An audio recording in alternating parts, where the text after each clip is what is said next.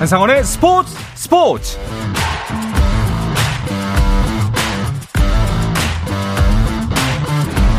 스포츠가 있는 저녁 어떠신가요? 아나운서 한상원입니다. 오늘 하루 이슈들을 살펴보는 스포츠 타임라인으로 출발합니다.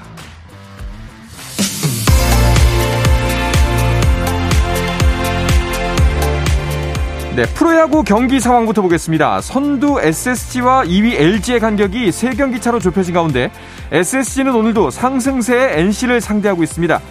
라가레스가 홈런과 2루타 멀티히트로 SSG의 리드를 시작했고요. 최지훈의 적시타로 한 점 더 추가 이어진 한유섬의 석점 홈런으로 크게 달아나는 SS입니다. 6회 초 현재 SSG가 7대 0으로 앞서고 있습니다. LG는 KT와의 2연전을 이어가고 있는데요. 벤자민 대 플럿코의 선발 맞대결로 시작된 대결. 갑자기 내린 비로 1시간 반이 지체된 후에 경기가 시작됐습니다. 선수 보호 차원에서 LG는 선발 플럿코를 배재준으로 고의 사구 후에 교체했고요. 벤자민 역시 타자 하나만 상대한 후 마운드를 배재성에게 넘겨줬습니다. 2회 말 현재 KT가 한 점 앞서 있습니다. 자, 이어서 NC의 위협을 받고 있는 5위 기아의 경기도 볼까요? 한화전 양현종이 선발로 나섰는데요. 에이스를 내보낸 기아지만 오늘은 경기 초반부터 고전하고 있습니다. 터크먼이 두점 홈런에 이어서 공격적인 주루 플레이로 추가 1득점했습니다. 6회 말 현재 5대2로 한화가 앞서 있습니다. 어제 10점 차 대승을 거뒀던 삼성 오늘 두산전은 어떨지 궁금합니다. 어제 복수전을 시작하는 걸까요? 두산의 양석환과 김민혁, 김대한이 홈런 3방, 대거 6득점으로 경기의 흐름을 가져옵니다. 하지만 삼성의 강민호가 석점 홈런으로 추격의 불씨를 살립니다. 5회 말 현재 두산이 10대 5로 5점 앞서 있습니다. 마지막으로 키움 대 롯데의 경기도 보시죠. 김휘집의 투런 홈런으로 공격의 포문을 열었던 키움. 이하 두 점 추가 득점하면서 먼저 달아났습니다. 하지만 이어지는 이닝에서 박승욱의 적시 2타점 2루타로 추격을 시작하는 롯데입니다. 5회 말 현재 7대 4로 키움이 석점 앞서 있습니다.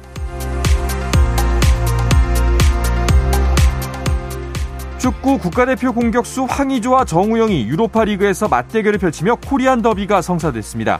그리스 올림피아코스의 황의조는 유로파리그 조별리그 G조 2차전 독일 프라이부르크와의 홈경기에 선발로 나서 풀타임을 소화했고 정우영은 후반 17분 교체 투입돼 30분 동안 함께 그라운드를 누볐습니다. 황의조와 정우영 모두 공격 포인트를 기록하진 못했고 올림피아코스의 황인범도 교체 명단에 이름을 올렸지만 출전 기회를 얻는 데 실패한 가운데 경기에서는 프라이부르크가 올림피아코스를 3대 0으로 꺾었습니다.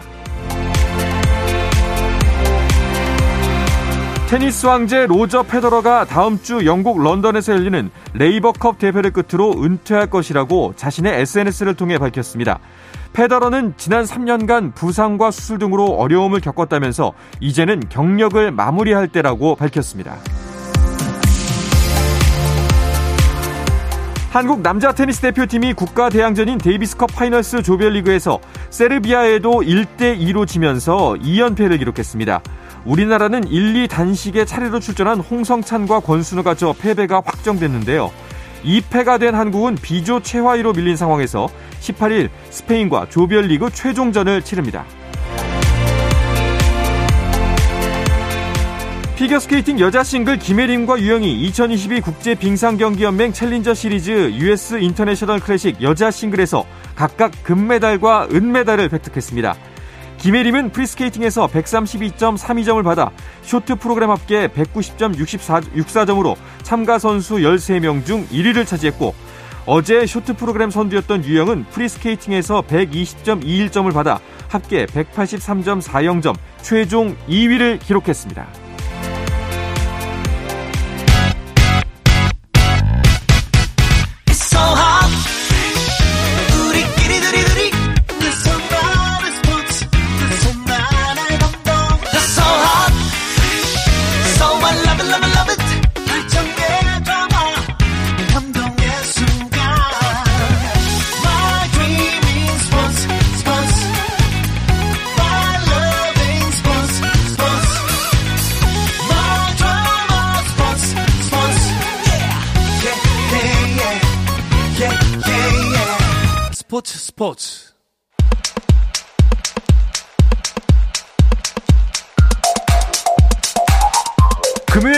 축구 이야기 축구장 가는 길 시작합니다. 축구 칼럼니스트 배진경 기자, 서우정 축구 전문 기자와 함께합니다. 두 분 어서 오십시오. 안녕하세요. 안녕하세요. 반갑습니다. 불금입니다. 힘내십시오.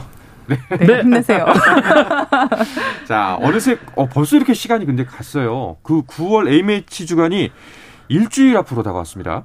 네, 월드컵 본선 두 달을 남겨두고 치르는 마지막 이제 대표팀의 점검 무대가 될 텐데요. 벤투 감독이 이끄는 남자 축구 대표팀이 오는 23일 코스타리카, 27일 카메룬을 상대로 2002 월드컵을 앞둔 마지막 모의고사를 치릅니다. 네, 정말 최종 점검입니다. 어, 굉장히 중요한 두 경기가 될 텐데 이 경기에 나설 선수 명단들도 발표가 됐죠. 네, 13일에 이제 벤투 감독이 발표를 했는데요. 포지션별로 살펴보면은 공격은 조규성, 황의조 두 선수가 있고요. 어, 가장 눈길을 모으는 선수들이 모인 곳 미드필더 포지션입니다. 네. 건창훈, 나상호, 백승호 그리고 어, 중국에서 뛰고 있는 손준호 선수가 정말 오랜만에 대표팀에 뽑혔고요. 손흥민 선수 그리고 지금 강원에서 센세이셔널한 활약을 음. 펼치 펼치고 있는 어 2002년생 양현준 선수 뽑혔습니다.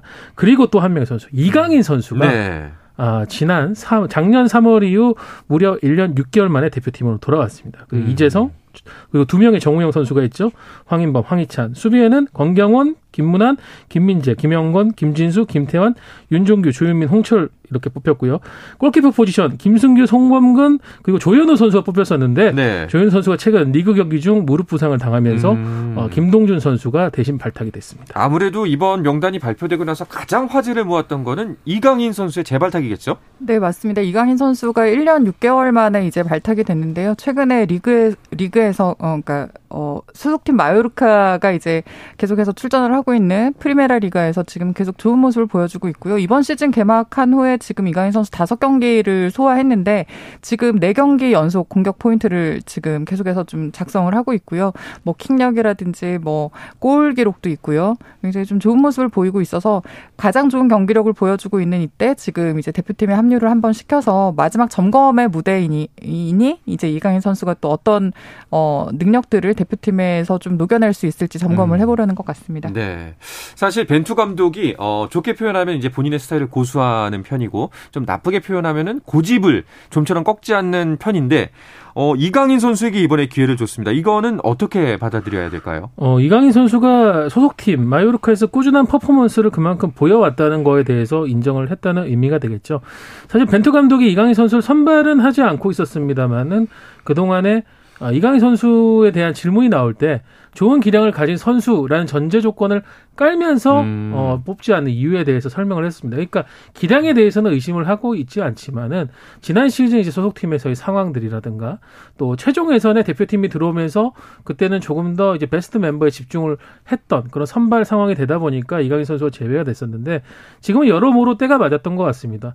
앞서 배진경 기자가 설명해 주셨다시피 지금 마요르카에서 이강인 선수가 최고의 활약을 펼치고 있고 거의 뭐 유럽 빅리그에서 확고한 주전 뭐 주전을 넘어서 지금 이강인 선수는 라리가에서 지금 최고의 재능이라는 평가까지도 네. 나오고 있죠.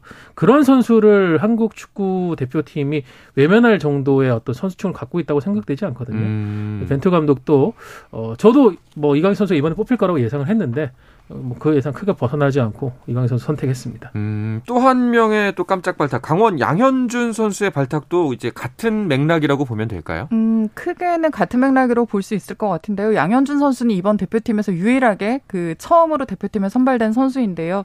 그 어, 벤투 감독이 기자회견에서 밝힌 그 선발 기준으로는 최근에 소속팀에서 꾸준히 선발 출전을 하고 있다. 어리지만 굉장히 그 좋은 경기력을 보이고 있고 또 속도와 공격 기술에서 이제 좋은 능력을 갖고 있는 선수다라고 어 이제 언급을 했는데요. 기본적으로는 어 리그에서 가장 좋은 어떤 힘을 보여주고 있는 선수를 대표팀에서도 한번 좀 점검을 해보고 싶다는 어떤 속내가 있을 것이고 조금 그 6월이라든지 3월에 있었던 A 매치들의 연장선상에서 본다면 어 굉장히 좀 좋은 활약을 보였던 뭐 엄원상이라든지 다른 뭐 공격 자원 선수들이 지금 크고 작은 부상이라든지 뭐 경기력 난조를 좀 보이고 있어서 비슷한 색깔을 가지고 있는 이 또 양현준이라는 새로운 얼굴을 음. 통해서 좀 계속해서 어떤 전력 보강 혹은 또 테스트를 겸한 그런 어떤 기회를 좀 주려는 것 같습니다. 그렇군요. 혹시 또 눈에 띄는 부분이 있었을까요? 네, 아까 말씀드렸던 손준호 선수 역시 네. 1년 만에 다시 발탁이 됐는데 네, 손준호 선수는 중국 산둥 타이산에 뛰고 있습니다. 지난 시즌 중국 슈퍼리그 뭐 최우수 선수 라는 공식적인 타이틀은 없었지만 현재 언론에서 모두 다 산동이 우승하는 데 있어서 손준호 영향이 가장 컸다라고 다들 인정을 했거든요. 그만큼 지금 슈퍼리그에서 막대한 영향을 발휘하고 있는 선수인데 사실 벤투 감독이 이 선수를 좀 일찍 뽑으려고 했습니다. 왜냐하면 지난 6월 A매치 네. 기간 중에 어떤 미드필더 후방 쪽에서의 불안감이 나타났기 때문에 손준호 선수를 원래는 7월 동아시안컵 때 부르려고 했는데 그때는 손준호 선수가 또 부상이 있었습니다. 음. 그래서 이번 소집 명단을 뽑히게 됐는데 사실 이번 9월 소집 명단이 카타르 월드컵으로 가는 최종 네. 명단에 가까운 소집 명단이라는 점에서 손준호 선수가 그 관문을 일단 통과했다고 볼 수 있겠습니다. 그렇죠. 말씀하셨던 것처럼 아무래도 이번 명단이 이제 최종 명단에 가장 가까운 명단이 되겠죠. 네, 뭐 크게 다르지 않을 거라는 생각이 듭니다. 벤투 감독은 일단은 이번 최종 어, 이번 두 경기를 치른 후에 최종 명단을 작성을 하겠다라고 이제 언급은 했지만 사실상 그 이번 명단에서 많은 선수들이 월드컵 명단에 포함될 거라는 그런 사실을 숨길 수는 없다고 벤투 감독이 직접 언급을 했고요. 뭐 사실 저희 여기 있는 분들이나 경기를 보시는 분들 그 베스트 멤버 지금 작성해 보라 그러면 크게 다르지 않을 음. 명단들이 나올 겁니다. 거기서 이제 지금 저희가 계속해서 언급하고 있는 이강인 선수, 뭐 손준호 선수, 또 양 현준 선수도 포함되겠지만 그 경계선상에 있는 선수들이 있을 거예요. 이 선수들이 이번에 어, 얼마만큼의 출전 기회를 얻고 어떤 역할들을 부여받아서 감독의 그 테스트를 통과를 할지 이게 좀 관심사일 것 같습니다. 네. 이 명단이 이제 최종 명단에 가장 가깝다고 한다면 결국 이승우 선수는 카타르에 못 갈 가능성이 농후하다는 거네요. 네. 이승우 선수가 이제 지난해 말 아, K리그로 오는 것을 확정했고 어, 많은 의구심 속에서 이제 K리그에서의 출발을 했지만은 어, 빠르게 자신의 또 능력을 증명을 했죠. 사실 이승우 선수가 한 4월 중순부터 좋은 기량을 계속 보여왔기 때문에 6월 A매치 소집 때도 그랬었고 동아시안컵 때도 그랬고 이번에도 그랬고 과연 이승우 선수도 뽑힐 것인가에 항상 초점이 맞춰졌는데 벤투 감독은 모두 외면을 했습니다. 네. 사실은 지난 7월 동아시안컵에 뽑히지 않았다는 게 이승우 선수에 대한 벤투 감독의 어떤 시선이라든가 평가를 이미 보여줬다고 생각이 들거든요. 음. 어, 결국 이번에도 이승우 선수의 이름은 없었는데 정말 공교롭게도 이승우 선수가 이 자신이 탈락된 날 예, 명, 대표팀 명단에 없다는 것이 확인된 날 리그 경기가 열렸는데 보란 듯이 멀티골을 넣으면서 그렇죠. 팀 승리를 또 이끄는 어, 모습이 나왔습니다. 네, 한풀이 골이라고 음. 또 하던데. 자, 어찌됐든 이번 이제 23일, 27일에 벌어질 두 경기의 가장 큰 관심은, 어, 관심 중에 하나는 이강인 선수의 활약이 될 텐데, 어, 이강인 선수가 이 시험대를 통과를 해야지만 카타르 행이 결정이 되는 거겠죠. 네, 맞습니다. 근데 이제 그 여러 가지 그 궁금증이 좀 생기는데요. 그 궁극적으로는 이 시험대를 통과해서 월드컵까지 갈 수 있냐가 궁극적인 목적이 되겠지만 그동안 이강인 선수가 그렇게 어떤 대표팀에 합류를 해서 좋은 모습을 보여줄 만큼의 충분한 기회가 주어졌느냐에 대해서는 이제 어 그렇지는 않았던 것 같다라는 그렇죠. 생각이 들고요. 그동안 벤투 감독이 이강인을 뽑고서도 뭐 출전 시간이 15분 이내로 굉장히 좀 짧은 편이었거나 아니면은 그 지난해 3월 한일전처럼 어 이강인을 최전방에 세우는 제로톱 제로톱 음. 선수 전술을 활용을 하거나 하는 시기였는데 그 출전 시간이라든지 역할을 봤을 때 이강인이 제일 좋은 모습을 보여줄 수 있는 자리나 시간은 아니었다는 어 말이거든요. 네. 이번에는 그런 시간과 기회가 주어질지 또 그런 역할을 부여받을 수 있을지 어 그리고 이강인이 그렇게 역할을 부여받았을 때 좋은 모습을 계속해서 보여줄 수 있을지 음. 어, 이번에 좀 여러 가지로 좀 어, 재밌는 관전 포인트가 나올 것 같습니다. 사실은 생각해 보면은 벤투가 감독이 이강인 선수 이제 다른 선수들 교체 투입되는 선수들한테 그렇게 뭐 넉넉한 기회를 주는 스타일은 아니었던 것 같아요. 네, 뭐 벤투 감독은 어, 항상 진중한 스타일이고요. 네. 어떻게 보면 선수 기용이나 선발에 있어서는 보수적인 면도 있습니다. 이강인 선수를 이번에 선발을 했지만은 저희도 알고 모든 분들이 지난 4년 동안 벤투 감독을 봐오면서 아시겠지만은 이강인 선수를 위한 전술을 준비하지는 않을 겁니다. 음. 이강인 선수가 지금 현재 틀이 거의 갖춰져 있는 벤투 감독의 이 대표팀의 전술 안에서 어떤 역량을 보여주느냐 아닌데 저는 그래도 고무적인 부분은 이강인 선수가 올 시즌 라리가에서 보여주고 있는 부분들 어 뭐 기존에 이제 이강인 선수는 중앙에서 많이 뛰어야 산다라는 인식이 박혀 있던 선수인데 이 아기레 감독 체제에서의 마요르카에서는 어 측면으로도 많이 움직여주면서 플레이를 해주고 있거든요. 어 그런 부분에서 역할은 또 이 벤투 감독의 전술 안에도 또 포함이 돼 있습니다. 프리롤에 가까운 뭐 이재성 선수라든가 프라이부르크 정우영 선수가 이제는 보여줬던 역할인데 이강인 선수에게도 그런 방식의 기회가 한번 온다면은 뭔가 자신의 능력을 보여줄 수 있는 부분이 있지 않을까 싶습니다. 네. 자, 아마 이제 다음 주 이 시간쯤에는 코스타리카전 상황을 이제 전해드리고 있을 것 같은데, 어, 이강인 선수의 출전 여부를 포함해서 설마 그래도 출전시키겠죠? 네. 뭐 감독 마음은 예. 모르겠지만 뭐 혹시라도 기회가 주어지지 않을까라는 생각이 좀 들기는 하고요. 네. 뭐, 뭐, 일단 제가 생각하기에 그 코스타리카전의 관전 포인트는 한 세 가지 정도 저는 좀 정리를 해봤는데 네. 일단 최정예 멤버들이 다 모입니다. 6월에 이제 김민재 선수와 이재성 선수가 부상으로 그때는 합류하지 못했었는데 그 선수들까지 이번엔 다 합류를 해서 최전방 손흥민에서부터 어, 음. 뭐 황희조, 손흥민부터 시작을 해서 이재성 그리고 또어뭐 정우영 선수 그리고 또 골문 앞에 이르기까지 그 김민재 선수까지 포함해서 최정예 어, 멤버들이 다 들어왔기 때문에 이 선수들이 진짜 과연 풀 가동이 될 것이냐. 네. 일단은 뭐 이런 점이 좀 주목해서 좀 볼만 할 것 같고요. 그리고 아무래도 손흥민을 좀 언급하지 않을 수가 없는데 손흥민 선수 지난 시즌 그 프리미어리그에서 득점왕을 차지했던 선수인데 이번 시즌 개막 후에 아직까지 득점 기록이 없습니다. 그렇죠. 아무래도 좀 소속팀에서는 조금 골에서의 난조가 있는데 대표팀에서 또 한 한골 넣으면 소속팀 들어가서 잘할 수도 있거든요. 음. 뭐 아무튼 그 대표팀이 좀 어떤 다시 한 번 더 반대 등의 어떤 그, 어, 기회를 기회를 갖게 되는 그런 경기가 될지 좀 주목이 되고요. 마지막 의미 마지막으로는 이제 좀 진정한 의미에서 점검이 될 수 있을 것 같다. 그 코스타리카는 전통적으로 빠르고 강한 역습을 추구하는 팀인데요. 이런 팀을 상대로 우리 수비가 좀 어느 정도 안정적으로 그 좋은 모습들을 보여줄 수 있을지 전체적으로 좀 점검해 볼 수 있는 기회가 되지 않을까 싶습니다. 알겠습니다. 만약에 이 경기를 우리 통해서 우리가 반드시 배워야 할 것, 얻어가야 할 것을 몇 가지 꼽아본다면 어떤 것들이 있을까요? 네. 어, 최근 어, 영화 한산에서 이순신 장군이 했다는 압도적인 승리가 필요하다라는 음. 얘기를 했는데 사실은 코스타리카는 저희가 이제 월드컵에 가서 상대할 아, 조의 상대들보다는 좀 전력이 떨어진 팀입니다. 음. 배진경 기자 설명했다시피 뒤쪽 수비 쪽에 밸런스를 두고 있고 세계적인 수준의 골키퍼 켈러 나바스의 어떤 능력에 또 많이 기대는 스타일이 있거든요. 그런 팀을 확실하게 좀 공략할 수 있는 그런 패턴적인 공격. 지난 6월에는 저희가 그걸 보여주지를 못했던 아쉬움이 네. 있었는데 그런 부분들을 보여줘야 되겠고요. 특히 그 선봉에는 앞서 얘기 드렸지만 배지 아 손흥민 선수, 그렇죠. 예, 손흥민 선수가 좀 더 득점적인 부분에서 이끌어 준다는 그런 활약을 지켜볼 거고 또 김민재 선수. 사실 월드컵 본선에서의 성공의 어떤 키는 손흥민 선수가 아닌 김민재 선수가 지고 있다라는 음. 평이 지배적입니다. 김민재 선수가 얼마나 듬직한 모습을 소속팀 나폴리에 이어서 대표팀에서 보여줄 것인가. 음. 이 부분까지 저희가 얻어내야 되겠습니다. 알겠습니다. 그런데 그 이강인 선수하고 양현 선수가 이제 A 대표팀의 이름을 올리면서 황선홍호 명단에도 변화가 생길 수밖에 없을 것 같아요. 네, A 대표팀이 19일에 이제 소집을 하는데 같은 날 황선홍 감독이 이끈 23세 이하 대표팀도 어, 화성에서 그 우즈베키스탄과의 친선 경기를 위해서 소집을 합니다. 사실은 이 경기 이 대표팀의 어 이강인 선수와 양현준 선수가 속하는 나이대인데요. 이번에 A 대표팀으로 이제 선발이 되면서 어 제외가 됐고요.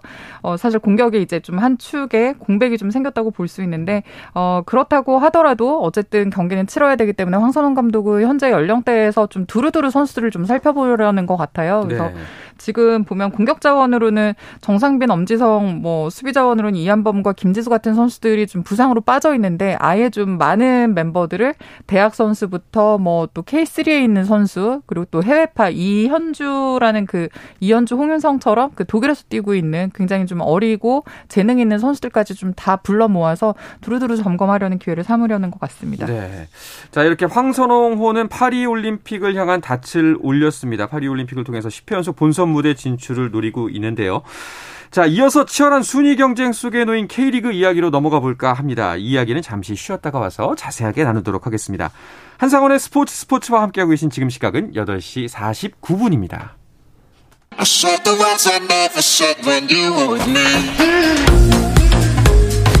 국내 유일 스포츠 매거진 라디오 한상원의 스포츠 스포츠 네, 금요일 저녁에 축구 이야기 축구장 가는 길 듣고 계시고요. 서우정 축구 전문 기자, 축구 칼럼니스트 배진경 기자와 함께하고 있습니다. 자, K리그 1은 여전히 6위 경쟁이 가장 큰 이슈 같아요. 네, 이번 주말에 정규 라운드 33라운드가 열립니다. 어, K리그 시스템을 잠깐 설명드리면 33라운드까지는 12개 팀이 각각 이제 한 상팀과 이제 세 번씩 경기를 네. 치르게 되죠. 그 이후에는 1위부터 6위, 7위부터 12위까지 이제 두 개의 조로 나뉘게 됩니다. 음. 그 안에서 이제 순위 싸움을 하게 되고요. 그렇기 때문에 상위 리그라고 할 수 있는 파이널 A로 가기 위한 이 6위 점유 싸움이 상당히 치열해지는데요. 지금 파이널 A로 가기 위한 1위부터 5위까지는 확정이 된 상황입니다. 음. 나머지 6위 자리를 놓고 승점 44점의 수원FC, 42점의 강원FC가 싸우고 있고요. 네. 일단 산술적으로는 8위인 41점의 FC 서울도 파이널 A가 가능하긴 한데 상당히 좀 음. 어려운 조건입니다. 아, 수원FC와 강원이 승점 획득에 실패하고 대신에 서울이 지금 6위 수원FC보다 다득점에서 무려 13골이 뒤져 있기 때문에요. 13대 0 이상의 스코어가 필요합니다. 아, 그렇군요. 자, 현재로서는 그래도 뭐 승점이 가장 앞서 있는 수원FC가 가장 유리해 보이긴 해요. 네, 맞습니다. 단순하게 그냥 수원FC가 이기면 6위 경쟁은 그 수원 FC의 6위 진입으로 끝이 나는 거고요. 수원 FC가 만약에 비기면 이제 강원이 이겼을 때 승점이 동률이 되는데요. 그렇더라도 강원이 6골차 이상으로 이겨야지 순위가 뒤집힐 수 있는 음. 상황이어서 사실은 수원 FC가 굉장히 좀 유리하긴 합니다. 하지만 이제 수원 FC가 패하는 경우 강원이 이기면 어두 팀의 그 어떤 순위의 역전이 일어나기 때문에 어 그렇게 되면 이제 상위와 하위의 그 팀 구성이 좀 달라질 수 있는 부분이 있겠습니다. 네. 그 앞서 말씀드렸던 이승우 선수의 멀티골로 인한 승리가 굉장히 사실 중요한 경기였네요. 네, 주중에 열렸던 라운드에서 수원 FC는 김천을 상대로 이승우 선수의 멀티골로 승리하면서 승점 3점을 얻은 반면에 강원은 이제 서울 원정에서 0대 1로 패하면서 승점을 채우지 못했거든요. 그러면서 양 팀의 승점 차가 2점 차로 뒤집어지고 말았습니다. 아, 이승우 선수는 이날 이제 두 골 터트렸는데 특히 첫 번째 골을 기록을 한 뒤에는 어 최근 추석 당일이었죠. 어머니가 이제 갑작스럽게 세상을 떠난 이상원 선수가 음. 어, 청소년 대표팀 시절부터 함께 했었던 절친인데 어, 이상원 선수의 모친상을 좀 추모하는 예, 친구의 상원아 힘내라라는 그런 네. 메시지 적인 이제 이너웨어를 보여주면서 음. 아 이승우 선수가 인성적으로 상당히 또 좋은 선수구나라는 음. 걸 만방에 알렸고요.